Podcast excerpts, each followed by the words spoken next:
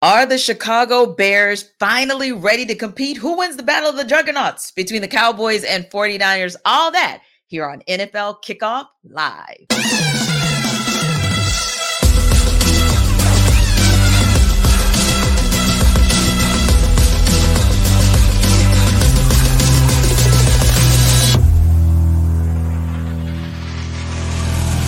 Welcome in, everybody, to NFL Kickoff Live. It's the best hour of football talk every single Friday. We'll go around the NFL, talk about every team and every game, and we'll get local insight you can't get anywhere else but right here on Locked On. I'm your host, Tanitra Batiste. Alongside me is Jarvis Davis and Kyle Krabs. And let's go, guys, straight to Thursday Night Football, where finally, 14 games later, after a 14-game losing streak, the Bears finally broke through. They got a 40-20 win over the Washington Commanders. So, wow, we need to talk about whether or not Matt Eberflus might have saved his job. Yeah, I think one of the things that you have to really take a look at is, like, to me, paying some close attention to this situation, I don't think what's changed. Like, all last night did was just say to me that the fact that they don't know how to coach, because we talked about the adjustment period last year, 7 games in until they figured out Justin Fields is an athlete and he can throw the football and you call him design runs for him. But this last night just proved to me that, hey, this team had a level of expectation coming to this season, and they did not meet those. And like you said, that and they ended that 14-game losing streak because, like, the coaches have been inept, and they have basically hurt Justin Fields a lot more than they actually helped him, and that is truly unfortunate. I know this regime didn't draft him, but they didn't do anything to help this guy, you know, be able to flourish, and it's from a play calling standpoint and the offensive scheme and system and how they're coming up with game plans. But you saw that last night, and it really feels to me, I don't know how you feel about this, Kyle, but it really feels to me like Luke Getsy is kind of like having some on-the-job training, trying to figure things out. I was like, okay, let me pull this play from here. Let me pull this. So I saw this. It may work for him, but I want him to kind of – it's almost kind of seemed like he's trying to force feed with the type of system that he wants to run instead of kind of catering his system to what Justin Fields needs to do in it and for him to be successful. On case in point, JD, like, you reflect on the acclimation period last year, and then you get – month and a half into the season, and it's like, oh, Justin Fields is really good at running the ball. We should run the ball with Justin Fields. And then they spent the entire offseason, and they came back out, and they're like, yeah, we don't want to run the ball with Justin Fields. We want to be a passing team, is what it felt like, in spite of like bringing in these running backs and Roshon Johnson and Donta Foreman. And at the end of the day, like, your offense worked down the stretch at times last year because Justin Fields was as effective as he was, and he challenged for the quarterback single-season rushing record. If he didn't get hurt, he probably would have got it. And so to not have that be a component of your offense in any capacity, I think makes JD's point. And there's like this disconnect between who we have, what we want to be, what we actually are, where we're going, what direction we're all rowing. And at the end of the day, like, I do think it takes some of the heat off because of, you know, you blew it, a 28-3 or whatever was lead last week against Denver. But you've now played two of the softest defenses in the league. You're going to play Minnesota this next week upcoming. Then you got the Raiders. Like, you have a few more soft defenses. The Chargers are the week after that. You got to start to build some momentum now. And I think that's what's going to save this job, not just getting off the 14-loss streak.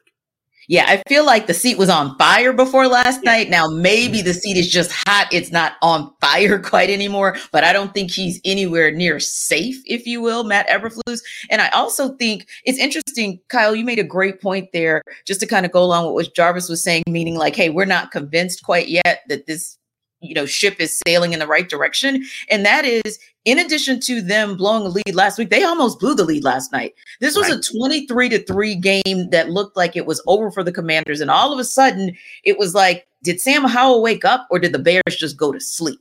And for me, it felt more like the Bears went to sleep as opposed to all of a sudden Eric Bieniemy and his offense figured it out. And to me, that's kind of the challenge, if you will. And I'm so sorry that, you know, Jarvis Kyle tried to throw you under the bus with that 28-3, but moving right along, the 23. I peeped that. I don't think it was intentional. I don't think it was. You don't think he wanted to trigger you? Okay, just kidding, Kyle. But real talk, that 23-3 seemed like a solid lead until it wasn't, right? And then, of course, the Bears go on to win and win big, but I don't think that it should have ever gotten to that point. So I have to agree with you guys that it's simply not a foregone conclusion that all is well in the Windy City and that all is well with Eberflus.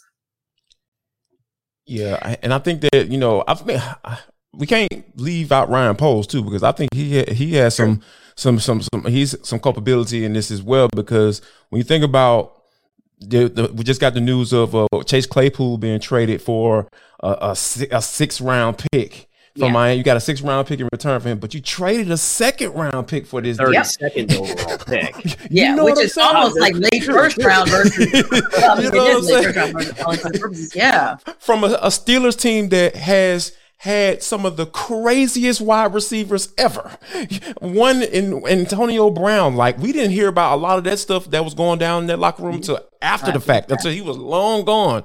Yeah. But if they decide, Mike Thomas saying, you know what, I can't do nothing with you, get you up out of here, that means it is bad. And that also means that the talent level isn't worth keep putting up with your stuff as well. So I think that, you know, Ryan Poles is a part of this situation too. And I think that, you know, he can't get credit for Justin Fields because he didn't draft him. So I think a lot of times with general managers, you know, they're giving some grace until they draft their guy, right? And if that guy, that as far as their quarterback goes, it's going to work out, then their jobs can have a little bit of safety. So yeah, I think if we're going to put Eberflus on feet to the fire, which I should like, what look like they should be, we definitely have to put Ryan Poles' feet to the fire, because he has made some decisions as far as spending money and making trades that they just aren't adding up right now.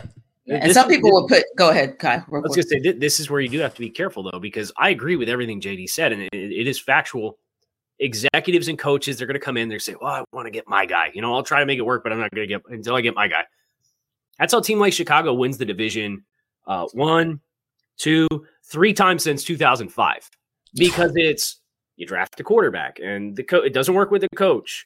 And then you fire the GM. So then the GM comes in and he hires a new coach, and then they do it for 2 years and they say, well, I want to get my guy a quarterback. So then they get rid of the quarterback and the team still doesn't make the next step. So then you fire the coach, and then the next year it doesn't expand the way that you want it to. Then you fire the GM and a new GM comes in, and a year after that says, oh, I want to get my guy a quarterback. And it's like, it's this toxic cycle where you just circle the drain continuously of just chasing your own tail. Mm-hmm. But I think with how bad it's been in Chicago, this is one of those situations where unless they do build some serious momentum, like, you're not really going to have a lot of choice other than to wipe the slate clean, bring everything in at the same time, and try to do it right that way. Because if you go back to when Justin Fields was drafted, it was Matt Nagy in the last year of his regime there trying to save his job by getting a quarterback.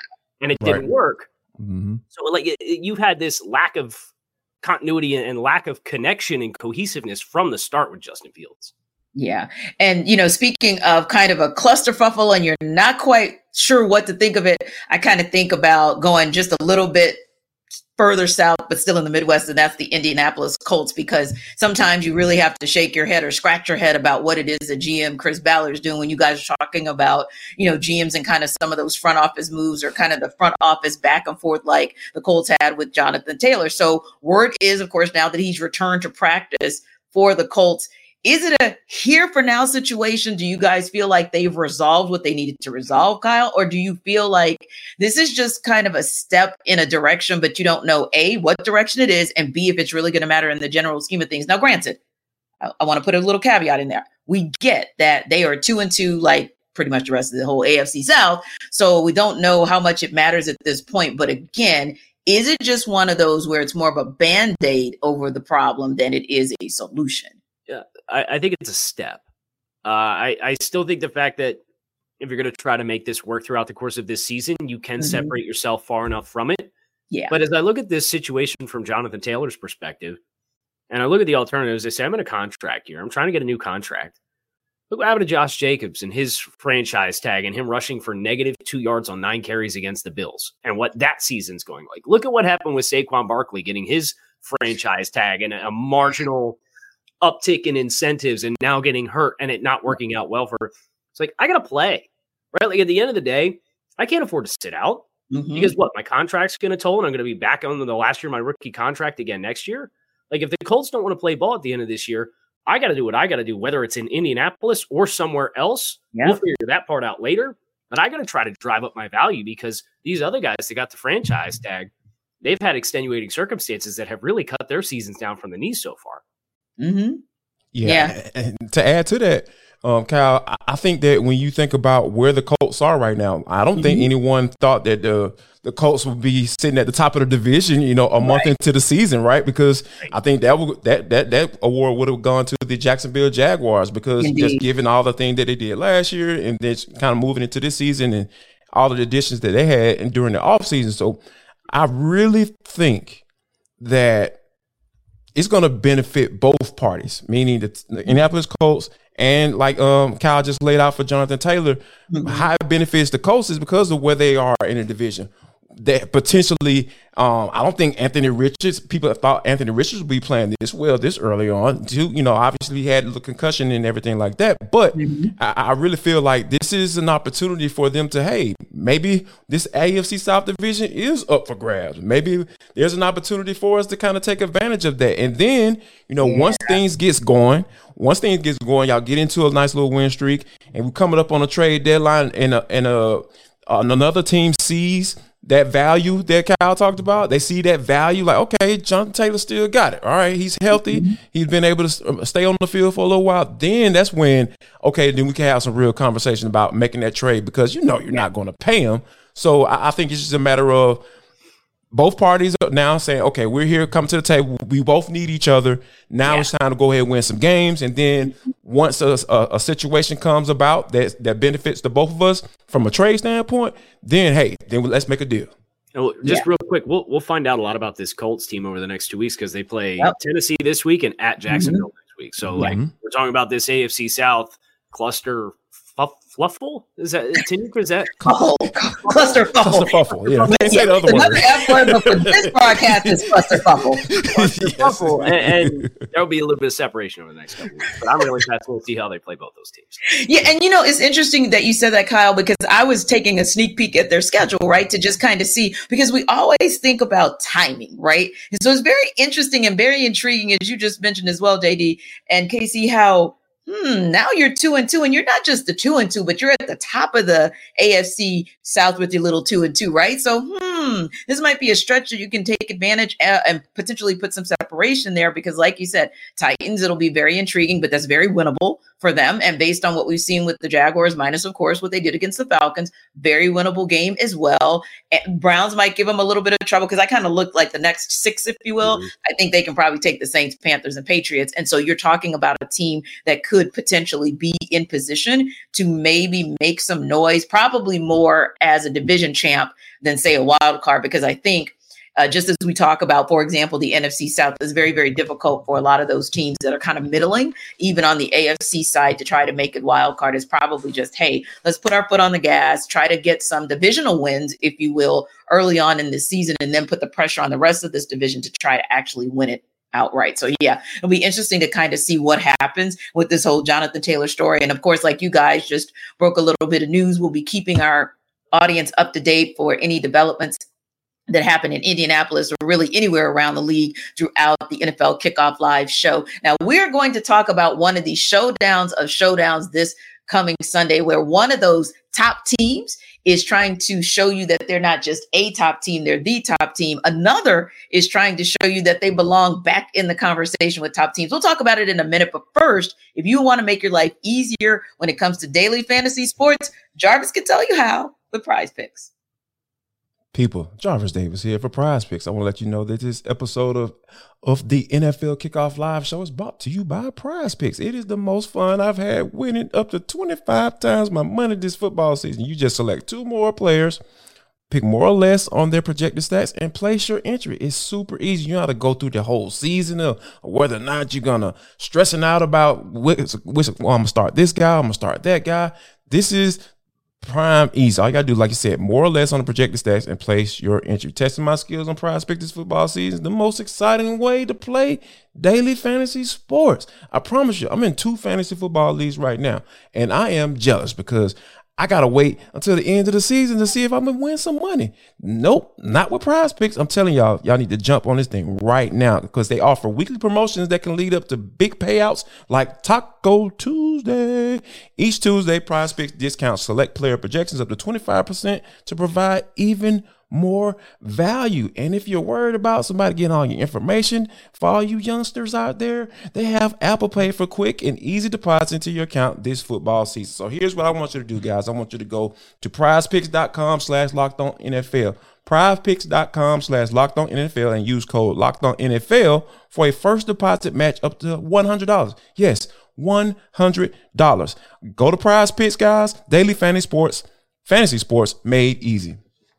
Indeed, indeed. Now, this matchup might be one of those where you need to check out Prize Picks to help you to determine what it is that you're going to do, because it could actually be a fantasy football bonanza. And of course, we know that the division round for MLB is coming up as well. So it could be a great time for you to check out Prize Picks to make some good picks for this weekend. Big one in sports. Now, going back to the big matchup in the NFL, San Francisco 49ers, like we said before, they've been in that best conversation this entire season from week 1, and we haven't relented on that. The Dallas Cowboys are in that conversation if we unremember their embarrassment against the Arizona Cardinals, right? So do these teams have a lot in common? We'll talk about it on the other side. But first, Brian Peacock and Eric Crocker from Locked On 49ers. We're joined by Marcus Moser of Locked On Cowboys. They're going to debate it, and they're going to look ahead to this big matchup that's coming up on Sunday Night Football.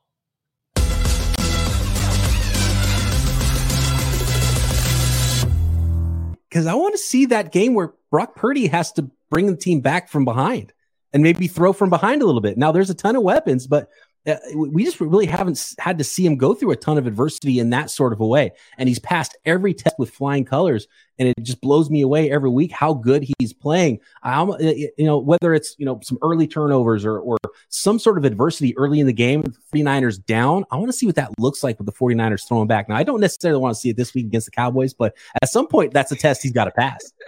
That's what I was going to say. I'm all good with seeing that, just not against the Dallas Cowboys. And I always talk about how I hate watching the 49ers blowout teams because I'm a football fan before anything else, and I just love watching good football. Blowouts are boring to watch, but please blow out the Dallas Cowboys. I wouldn't mind that at all. Now, as far as Dallas Cowboys and either keeping this game close or, potentially winning, a guy we haven't really mentioned a whole lot of is CeeDee Lamb. And I really love the way that the Dallas Cowboys utilize him. I wish that the 49ers would do more of that with Brandon Aiyuk, putting him in motion, getting the ball in his hands any type of way. I understand the 49ers have a lot of weapons, but CeeDee Lamb, he's a guy, man, matched up against some of these DBs for the 49ers. I think the matchup kind of favors Lamb. So we're going to need the 49ers pass rush to start winning a little bit more and have those impactful plays, because if they don't, CeeDee Lamb is a guy that can really kind of hit you over the head a few times. And next thing you know, he has 8 catches for 150 yards and a touchdown. The one guy I'll mention really quickly, Brandon Cooks. The Cowboys have not used him a ton in the first month of the season. That's okay. They didn't bring him in to beat the Jets and the Giants. They brought him in to beat the 49ers, because in last year's game, when Tony Pollard went down, it was CeeDee Lamb and basically nobody else. They had nobody else that could stretch the field. I expect Brandon Cooks to get a lot of one-on-one matchups with the Cowboys to try to see what the 49ers defense looks like, down to their number 2, number 3, and number 4 corners. Yeah, and I like that you've mentioned 209 guys. I mean, so shout out to Deron Bland, shout out to Brandon Cooks, both from the 209. I didn't know that in there. And I talk about the 49ers, one of their few weaknesses on the offense is that right side of the offensive line. And on defense, they've kind of not, even through 4 weeks, they're still experimenting with the corners on the opposite side of Charvarius Ward. And it seemed like they had settled with D'Amador Lenore on the outside and Isaiah Oliver, the veteran, in the slot. But then again, early in the game, they switched it, and they took Isaiah Oliver out of the game, had D'Amador Lenore playing in the slot, and then brought in Ambry Thomas to play on the outside. And then The Cardinals went after Ambry Thomas, so I think there is somewhere to win, and CeeDee Lamb can win outside and inside there. So look for that, and we'll see if the 49ers continue revolving door between, you know, those three corners, because it seems like they're just not confident. They know, they like Lenore, but the question is, do they want Lenore inside with Ambry Thomas outside, or do they want Lenore outside with Isaiah Oliver inside? And so that's I think something that teams will absolutely try to exploit, including the Cowboys.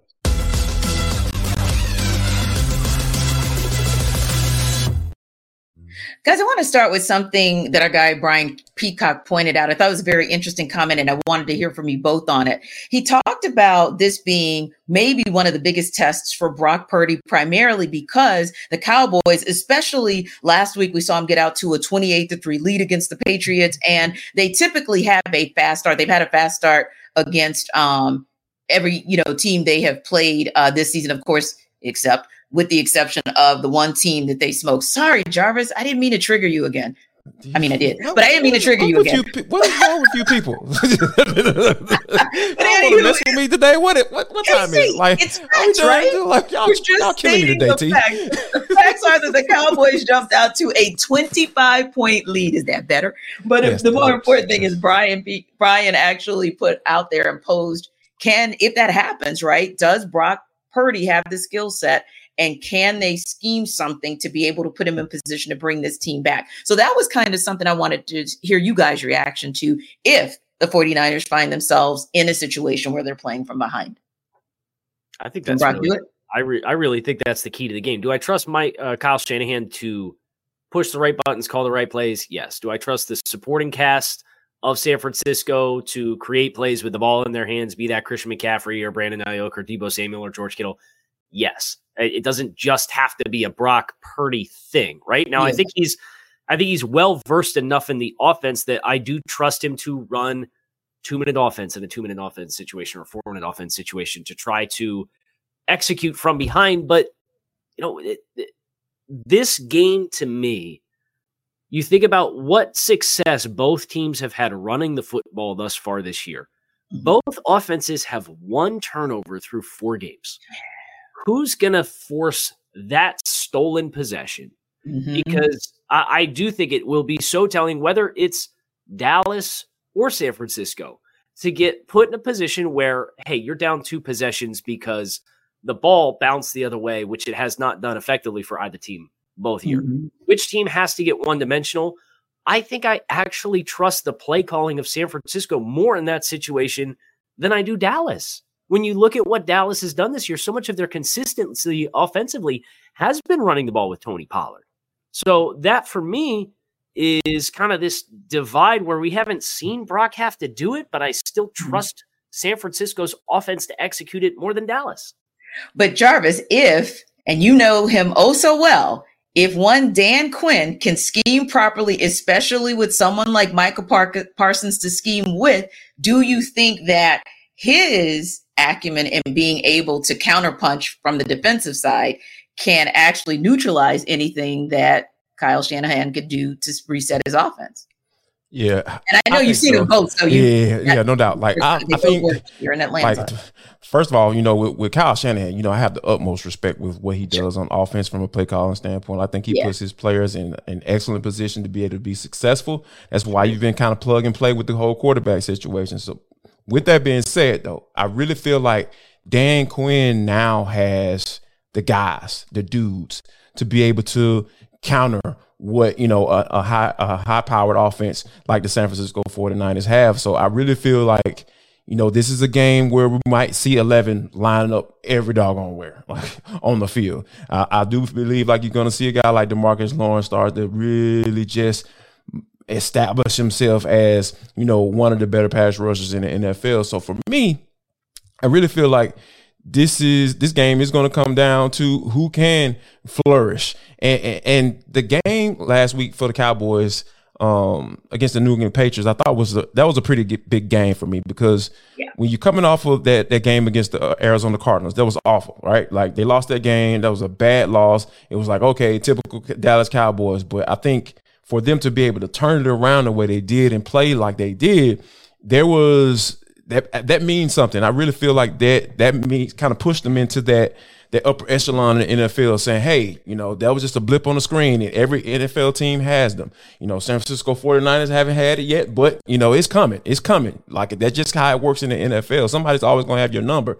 So I really feel like ultimately Dan Quinn and company will be able to, you know, be able to counter this offense because and get them in that one-dimensional spot, because I really feel like this Dallas defense, even though, you know, have Trayvon Diggs is down for the year, yeah. I really feel like they still have something special. There's still something there that they can, you know, use to carry them throughout the rest of the season. Yeah. Now, Kyle, flipping gears, our guys also talked about what they think CeeDee Lamb could do, and they feel like although the 49ers have a formidable secondary, and one of whom we're familiar with, the one Isaiah Oliver, if they're playing in nickel, he's pretty solid there. But looking at that secondary as a whole, and I know we're talking CeeDee Lamb here because that's who they reference, but do you feel like from CeeDee's perspective or just from the wide receiver corps perspective for the Cowboys that there is an advantage versus this secondary for the Niners? Yeah, so I think San Francisco has the opportunity to be selective in how they want to choose to attack CeeDee. Are you going to bracket him? Are you going to take your chances with more even distribution and zone match and you know, bring some pressures to try and heat up Dak and interrupt the timing that way? I do ultimately think, just based on how good this San Francisco defense is, and we've seen this in the playoff games the last couple of years between these two teams, like Fred Warner's range, I think he takes away a lot of the potential impact if you're looking to fully maximize CeeDee Lamb because of his range in the middle of the field. Between Greenlaw and Warner, those linebackers in zone coverage over the middle of the field do such a good job getting depth and taking away those crossing routes across the middle of the field, which is where I think CeeDee has a chance to really maximize his impact on any given game. So I look at the secondary. I like San Francisco's secondary. I think they've got a number of really good playmakers, but the identity of this defense for me comes back to, we're going to play four up front. We're going to play zone behind it with seven. And we got two freakishly athletic linebackers that if you want to run away from leverage from defensive backs, you're not going to find the same success in the middle of the field between the hashes and between the numbers like you would against most teams, because our linebackers can run faster and they can get deeper than everybody else's. Yeah, that's a great call because, yeah, that linebacker core probably hits different, arguably, than about just about any other linebacker core in the NFL. So, yeah, that's a great call just in terms of how they utilize that scheme and what Steve Wilkes has to work with. It's got some nice tools, right, Jarvis?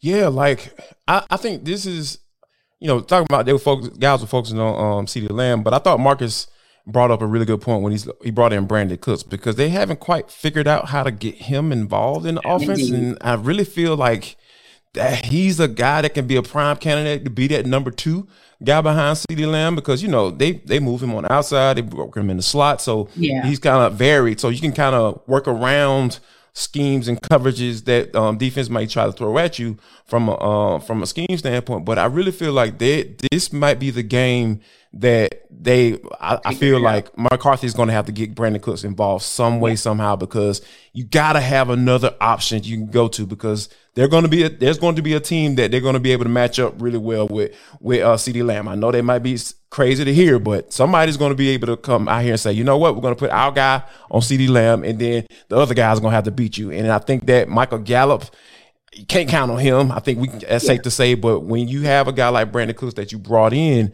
a veteran, and he's been on a lot of teams, so the guy can get acclimated pretty quickly as far as learning the scheme and what they're trying to do on offense. But I think this is the game where I feel like McCarthy is just going to have to push that ball to Cooks if they are paying a lot more attention to CeeDee Lamb, which is to be expected. Yeah, but I mentioned Michael Gallup last week, like talking about the fact that I was just kind of wondering where he is, because you're talking about 13 receptions for 165 yards. To me, that's a bit pedestrian for Michael Gallup for what we know he can do. And I think you make a great point about Brandon Cooks as well. Had an opportunity to talk to him over the years, even when he was getting ready to play in the Super Bowl. And he's just that hired gun. Like you said, he's just plug and play. He's almost like a freelancer. Like you bring a freelancer in because they can hit the ground running. Okay, he's in. Hit the ground and get him going. And yeah, you need to utilize those weapons. So yeah, I'll be interested to see as well if they're able to build around those other weapons that they have, should the 49ers be able to lock up CeeDee Lamb. So now one thing I can tell you guys that we're also always intrigued about, kind of seeing how it will operate, is bird dogs. One thing about Jarvis Davis, he's going to rock his bird dogs. One thing about me, I'm a fan too, and I know KC is as well, but we're going to let Jarvis tell you guys why we all absolutely love our bird dogs. Hey guys, Jarvis Davis here for Bird Dogs. I want to let you know that this episode of the NFL Kickoff Live Show is brought to you by Bird Dogs. Guess what? Bird Dogs are big man approved. What does that mean, Jarvis? Big man approved means they are comfortable. When I can wear them anywhere I want to for any occasion. I'm talking about whether you're going to go hit the links, play a little golf, or you're going on a first date, you're trying to impress, that significant other or whatever, or you just trying to go to the pool. You can go swimming in them bad boys too, because they give you all the support you need down there. Y'all know what I'm talking about. So yeah, the bird dogs is where you need to go. I promise you, they're like super comfortable. Like you have to worry about the all bunching up and stuff, And I'm telling you, they show off your thighs like too. I'm telling you, you're gonna get a lot more attention once you start wearing the bird dog. So here's what I want you to do. I want you to go to birddogs.com/lockedon or enter promo code locked on at checkout for a free Bird Dogs water bottle with your order. That's birddog.com/LockedOnNFL, for a free water bottle at checkout. That's Locked On NFL. Enter the promo code Locked On NFL, and you won't want to take these bird dogs off. I promise you. Like our guy B. Olsen said, because we're all in the South, KC, JD, and me. Skies out, thighs out with your bird dogs. Love it, love it, love it. So anyway, it is time for Sell Me Why. And it's going to take a lot for Chris Carter to maybe sell us, but the Pittsburgh Steelers are 4.5-point underdogs against the Baltimore Ravens. And Chris is here from Locked On Steelers to sell us why the Steelers can actually cover that spread. I'm Chris Carter of the Locked On Steelers podcast, and I'm here to explain to you why the Steelers are going to cover their 4.5-point spread. Now, it's crazy. When I was asked to do this, they were at a 3.5-point spread on FanDuel Sportsbook. But since then, it's been bumped to a 4.5-point spread favoring the Ravens in this game. And I got to tell you, if you're looking to bet on the Steelers, this is your chance, because this spread is perfect for the Steelers-Ravens rivalry. The last 4 straight matchups, these two teams have duked it out. Whichever team has won, it's been by a field goal or less. It's been coming down to the wire. No team in this rivalry has won by more than a possession since 2019, when the Steelers had to start their 4th-string undrafted rookie quarterback Devlin Hodges in Baltimore in the season-closing game. This is a bet that I really think that if people look at this favors a lot of different things. Now, I will say this. The Steelers are coming off a really tough loss, but they are fired up to play the Ravens. The Steelers and the Ravens, they know how to play each other. If there's two teams in the AFC North that know each other extremely well, it's the Steelers and the Ravens, because they build very similarly, they play very similarly, and they look to try to win very similarly. Now, the Ravens defense, they've been playing lights out. They're the number 1 team as far as net yards allowed per passing attempt. They're the number 17 in large net yards allowed per rushing attempt. But they've also played a lot of teams that have been kind of struggling. They were the first team to play Houston, CJ Stroud's first start. He's gotten better since then, but he had a rough start. They played a beat-up Joe Burrow. They played the Browns' 2nd-string quarterback, and they played Gardner Minshew when he started for the Colts, and they lost. The Steelers, their losses were to a Houston Texans team that has since heated up, and to the San Francisco 49ers, who are the best team in football. My money, I don't know who's going to win this game. I picked the Ravens to win this game on my show, but I do think the Steelers have a very good chance to cover at 4.5 points. Take it from Chris Carter of the Locked On Steelers podcast. Yeah, I kind of have to go with Chris. I think that the Ravens, and it saddens me, it hurts my heart to say this, but yeah, I think the Ravens are going to win. But I think that he does make a point as well. The Steelers do have pride, right? And Mike Tomlin is not going to let the Steelers just sit by and be beaten up, no matter who or what kind of product he has to put on the field. So I do think that, to Chris's point, the Steelers will still, at the end of the day, be able to cover the spread, especially because, like it or not, Kenny Pickett was just announced as indeed being in for the Sunday game, so he will be there. But real talk, he probably is the best weapon that we have to be able to connect with the George Pickens and maybe make something happen in that offense. So what do you guys think? Matt Canada. Hey, listen up, sir. I need you to get Najee Harris involved in this offense. I understand what Jaylen Warren brings to the table. I get it. Sure. But, sir, like, you brought this man into this. You made this man put on black and gold for a reason. The man was an absolute amazing football player coming out of Alabama, and you brought him in, had some really good seasons for you, but this year it just seemed like it's just been weird. It's very weird how they're not using this guy and exposing his capabilities and his talents, and he just, I feel like Matt Canada has not been able to do that, and that's the only way I feel like they'll be able to, you know, cover the spread. And thankfully, obviously, for him being a full participant, I think that Kenny Pickett is giving the best chance to do that. But I want to go up to the defense side of football. I think the defense is like, TJ Watt up here, struggling against George Fant last week. What are we talking about here? Like, this is not what we're used to seeing. Then you got Highsmith out, looks like he's going to be out this Sunday as well. So all these kind of factors kind of say, hey, you know what?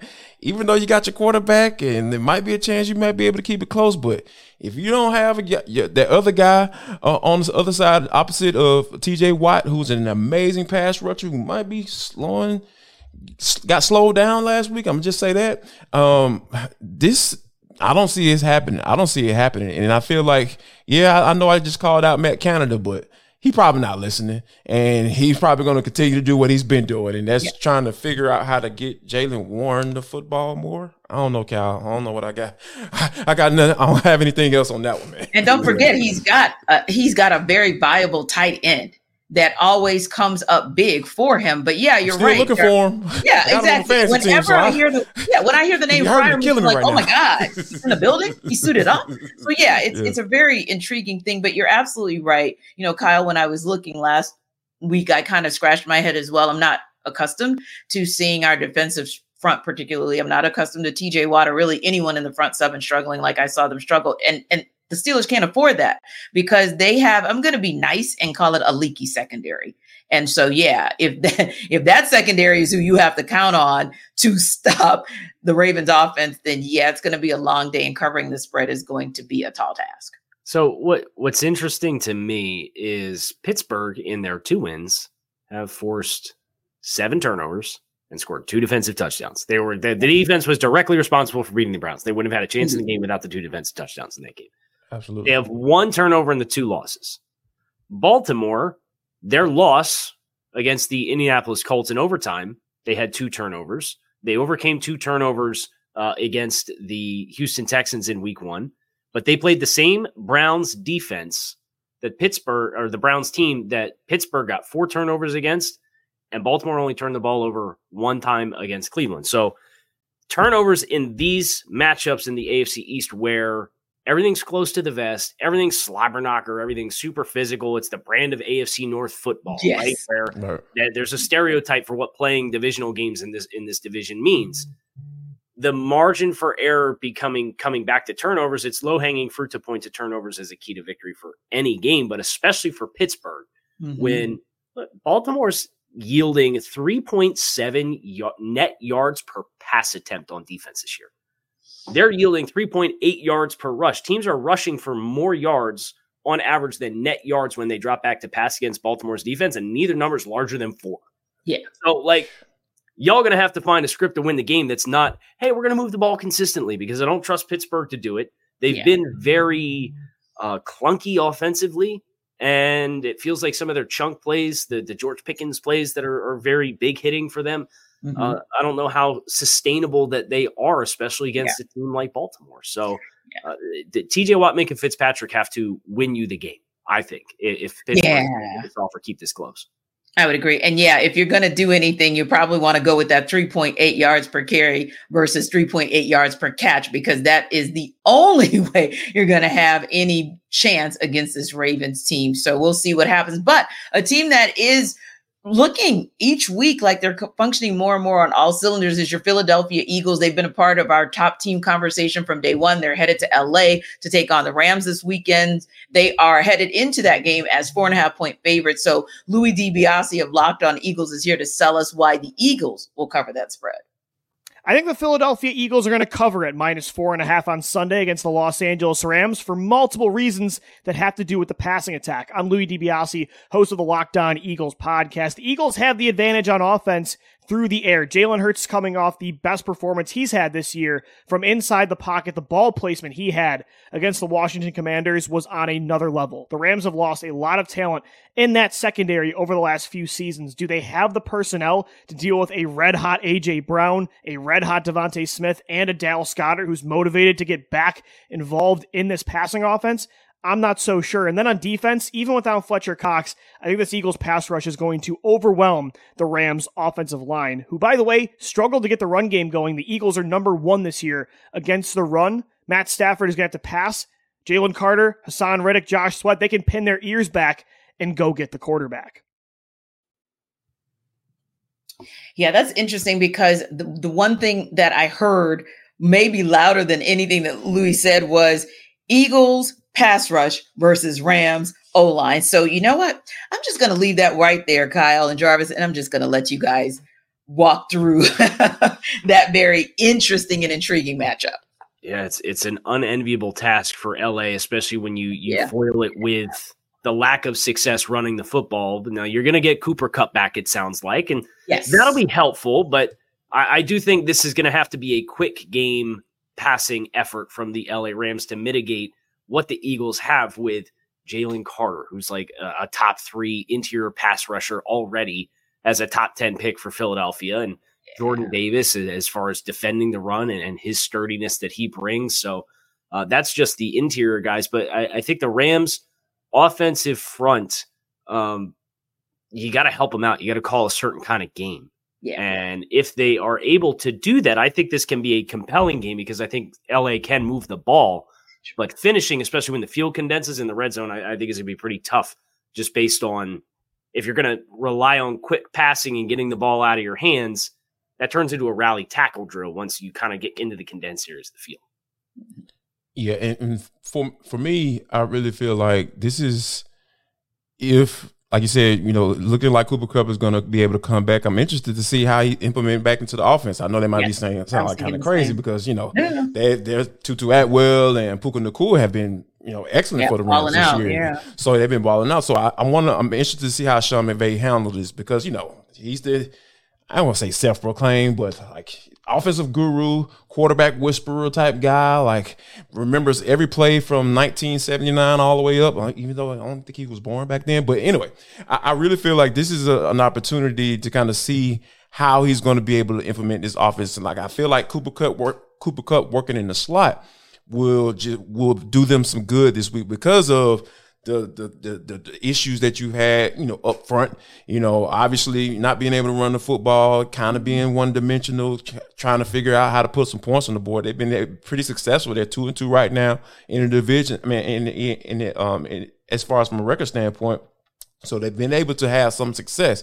But I think this game is going to really prove how good Sean McVay is, what Matthew Stafford is going to be. And then, like I said, the implementation of Cooper Kupp is going to be vital as to whether or not how they get him going in this offense. And with all that being said, I don't think they're going to be able to, you know, cover this spread in this particular game because of the advantage that the Eagles have.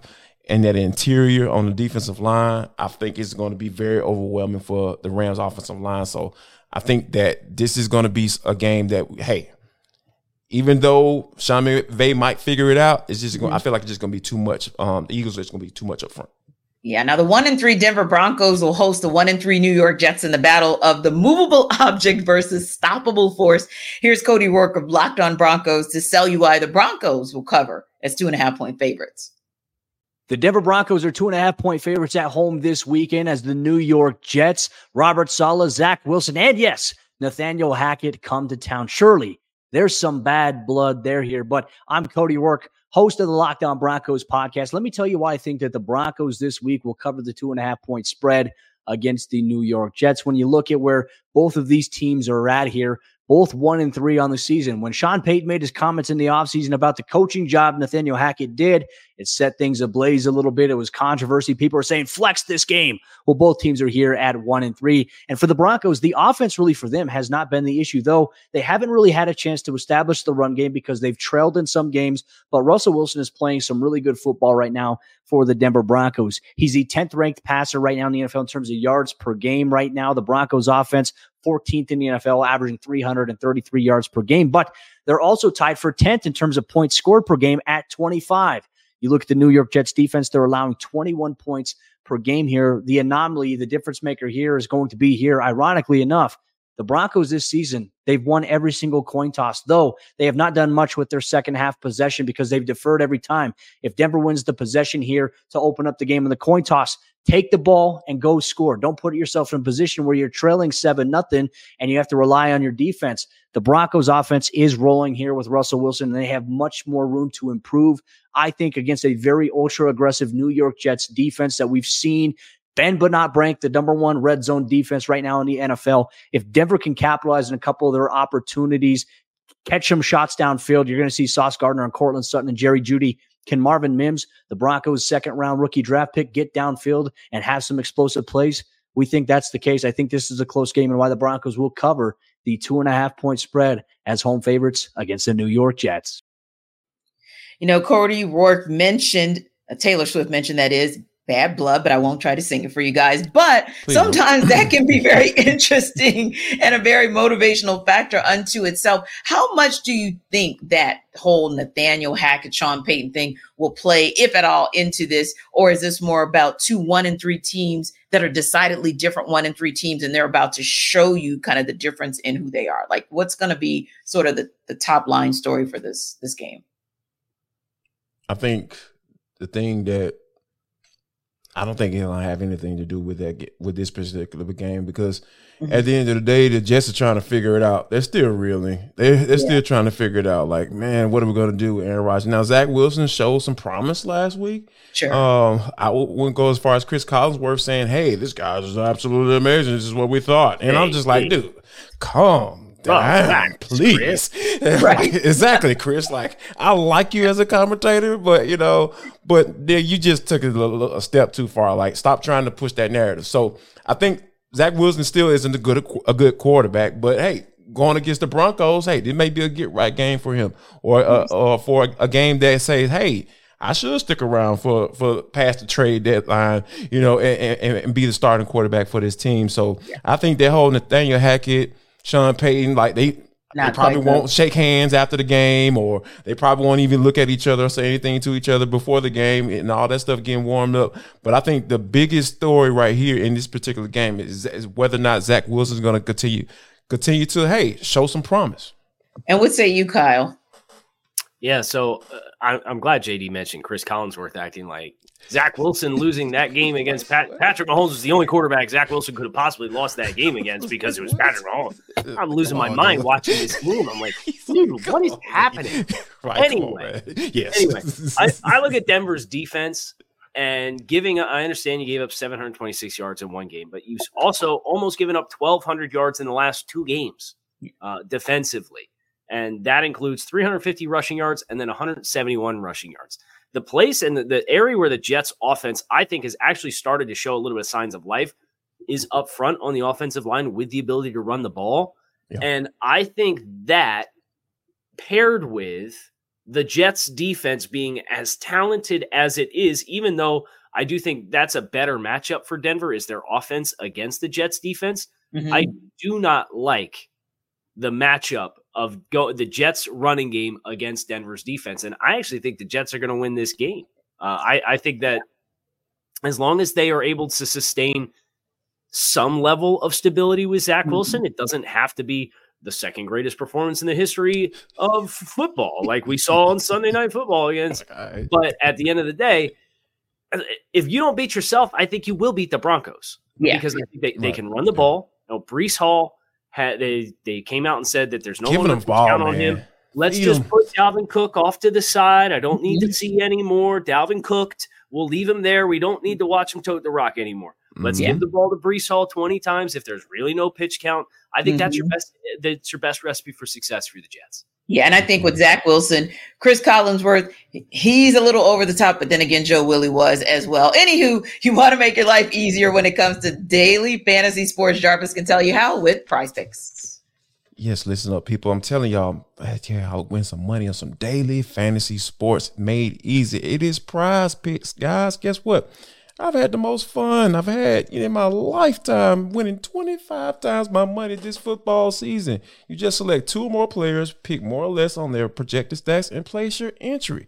You don't have to worry about, man, I got to wait 16 weeks in order for me to get my money to win this prize. Like, oh, I can be, you know, winning outright during the regular season. And then next thing you know, somebody gets hurt and my doggone team loses in the playoffs and you don't win any money. Nah, that's not it. This is Prize Picks. I'm telling you, Prize Picks is the place to go, people, because you can test your skills, you know, this football season in the most exciting way to play daily fantasy sports. If you have the skills, you can turn $10 into $250.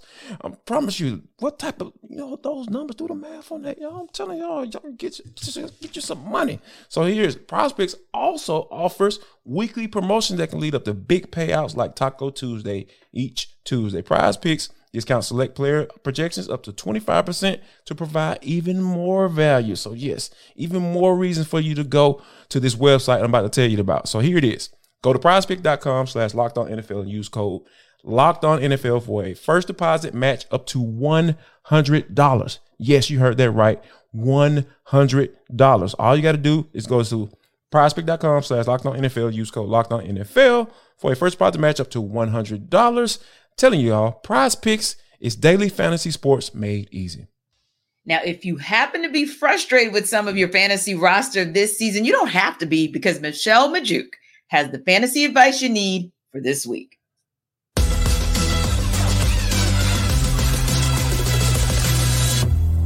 There are three players that have underperformed either last week or the whole season that I believe you should trust and plug into your starting fantasy lineups in week 5. First up, it's Jets running back Breece Hall. He gets to face the Broncos this week.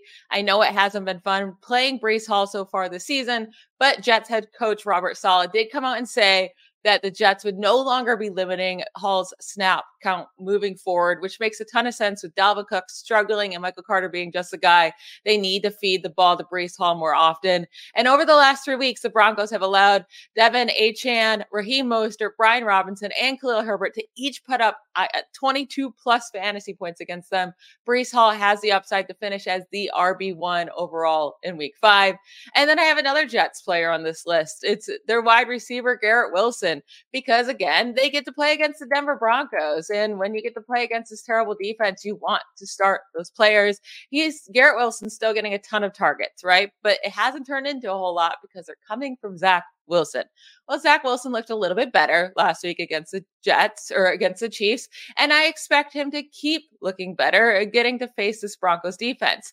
And the Broncos have allowed Tyreek Hill, Jacoby Myers, and DJ Moore to each put up 27-plus fantasy points against them so far this season.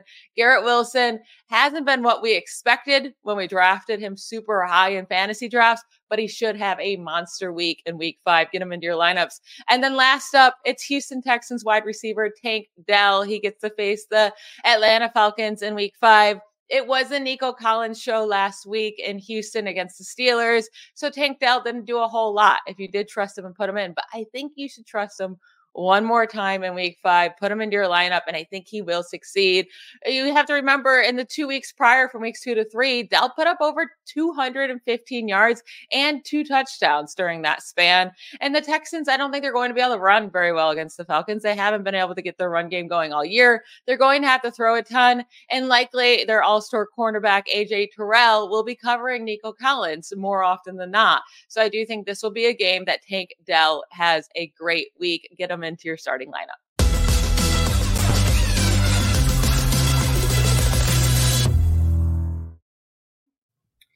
Interesting. I think one of the first ones that stood out for me, and maybe obviously so, would be Michelle's commentary on what she thinks about what the Texans will or won't be able to do against the Falcons. So Jarvis, I mean, what are your thoughts on what Michelle's thoughts are? She actually was leaning, I think, a little bit favorably in terms of what that Falcons run defense can do. Oh, no doubt. Yeah. Like the Falcons have been really solid against the run. And I think that, you know, Tank Dell might be a good option for you.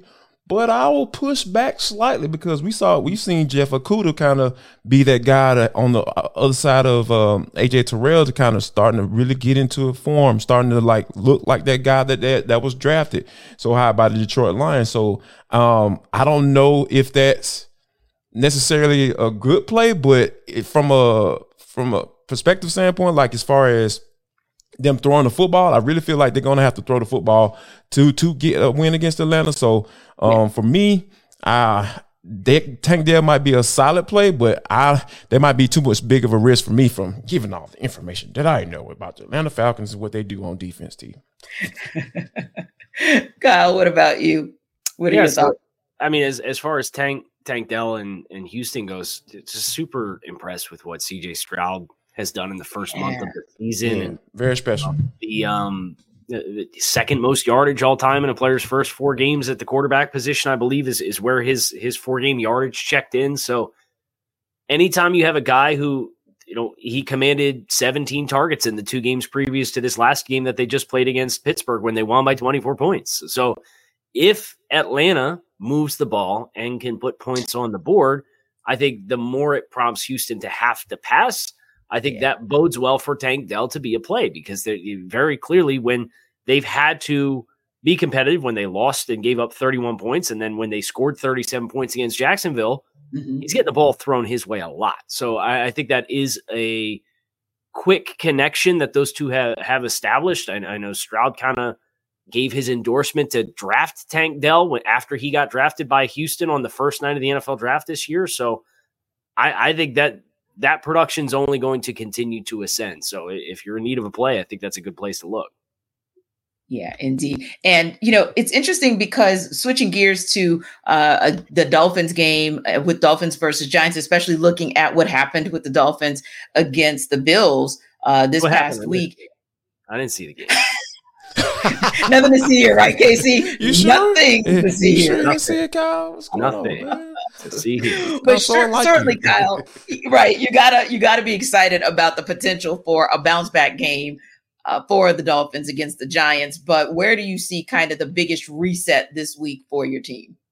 Well, I think this Dolphins defense has to kind of find itself. You look at the two games that they've played against upper echelon quarterbacks and Justin Herbert and Josh Allen now, and they gave up 31 and 48 points. Mm-hmm. And Vic Fangio was brought in to stabilize this defense and maximize the talent that they have with Jalen Phillips, who's missed about half the season so far with a nagging injury. So you're sympathetic there, but Christian Wilkins was holding in for a contract extension and has not made the impact that he was supposed to, or most anybody thought that he would.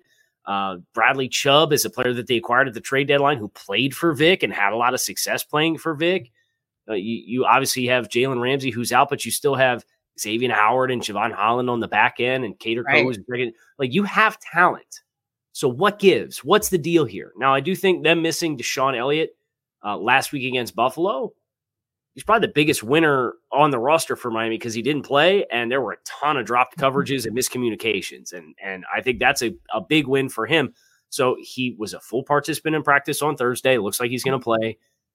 Start the stack for your next big test because you're going to play games against New York, you're going to play Carolina, and then you got to go to Philly on Sunday Night Football and play Jalen Hurts. And that's kind of the next one where everybody's eyes are at to say, okay, you almost had 100 points hung up on you on the last two with Herbert and Josh Allen. What's Jalen Hurts going to do?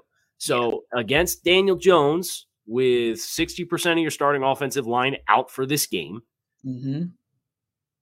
look like the team you're supposed to look like defensively. Yeah. And if you don't, now we're going to have some really unpleasant conversations next week. Yeah, very unpleasant. So, JD, we got about 60 seconds for both you guys. I want to hit just two more games before we wrap up. One of the games I want to ask you about, Jarvis, is Bills-Jaguars, because obviously we just talked about the excellent game the Bills had last week. Jaguars are actually in their second home because they're, of course, playing across the pond. Who gets this game? Who gets this W?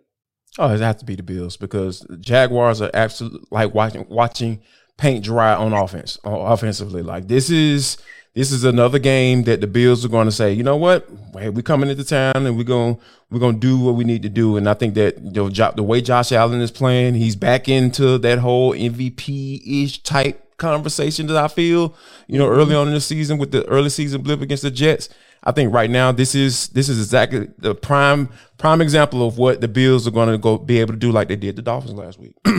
Yeah, and you've got another interesting, I'll just call it interesting and intriguing matchup that we didn't get a chance to talk about, but I think we all know where this is going to land, KC, but I'm going to ask you about KC. They take on the Minnesota Vikings this weekend. Are they walking away from that game 4-1? They're going to wax Minnesota. Yeah, absolutely. The Vikings, Kyle said zero chance. Loves to blitz. He doesn't have the horses on the back end to do it. I understand the wide receiver production for Kansas City has not been great, but Pat's Pat. You can't blitz Pat to that degree. And if you do, you might have success for a couple of drives, but sustaining it for 60 minutes is a really, really tall task. So I think Minnesota can score a decent amount of points, but I think you're going to see a lot of explosive plays from Kansas City in this game. Yeah, you probably can get what you need out of Justin Jefferson as far as maybe some fantasy points, but that's about as far as that goes. So anyway, we have had so much fun with you guys. It's just been an interesting week of interaction. You guys, we've been talking back and forth, of course, about what we're looking forward to in week 5. And for me, I think kind of walking away from week 5, as long as we don't get bludgeoned, we meaning the Steelers, I think my life would be okay. But man, if I could come back to NFL Kickoff Live next week and talk about a dub, whew, now we're really talking about a happy Tanitra. Anyway, for Jarvis Davis, for Kyle Krabs, I am Tanitra Batiste. We thank you guys, as always, for stopping by NFL Kickoff Live. And don't forget to check out everything on the Locked On Sports Network, because if it's your team, every day it's right here covered on Locked On Sports. We will see you next week on NFL Kickoff Live.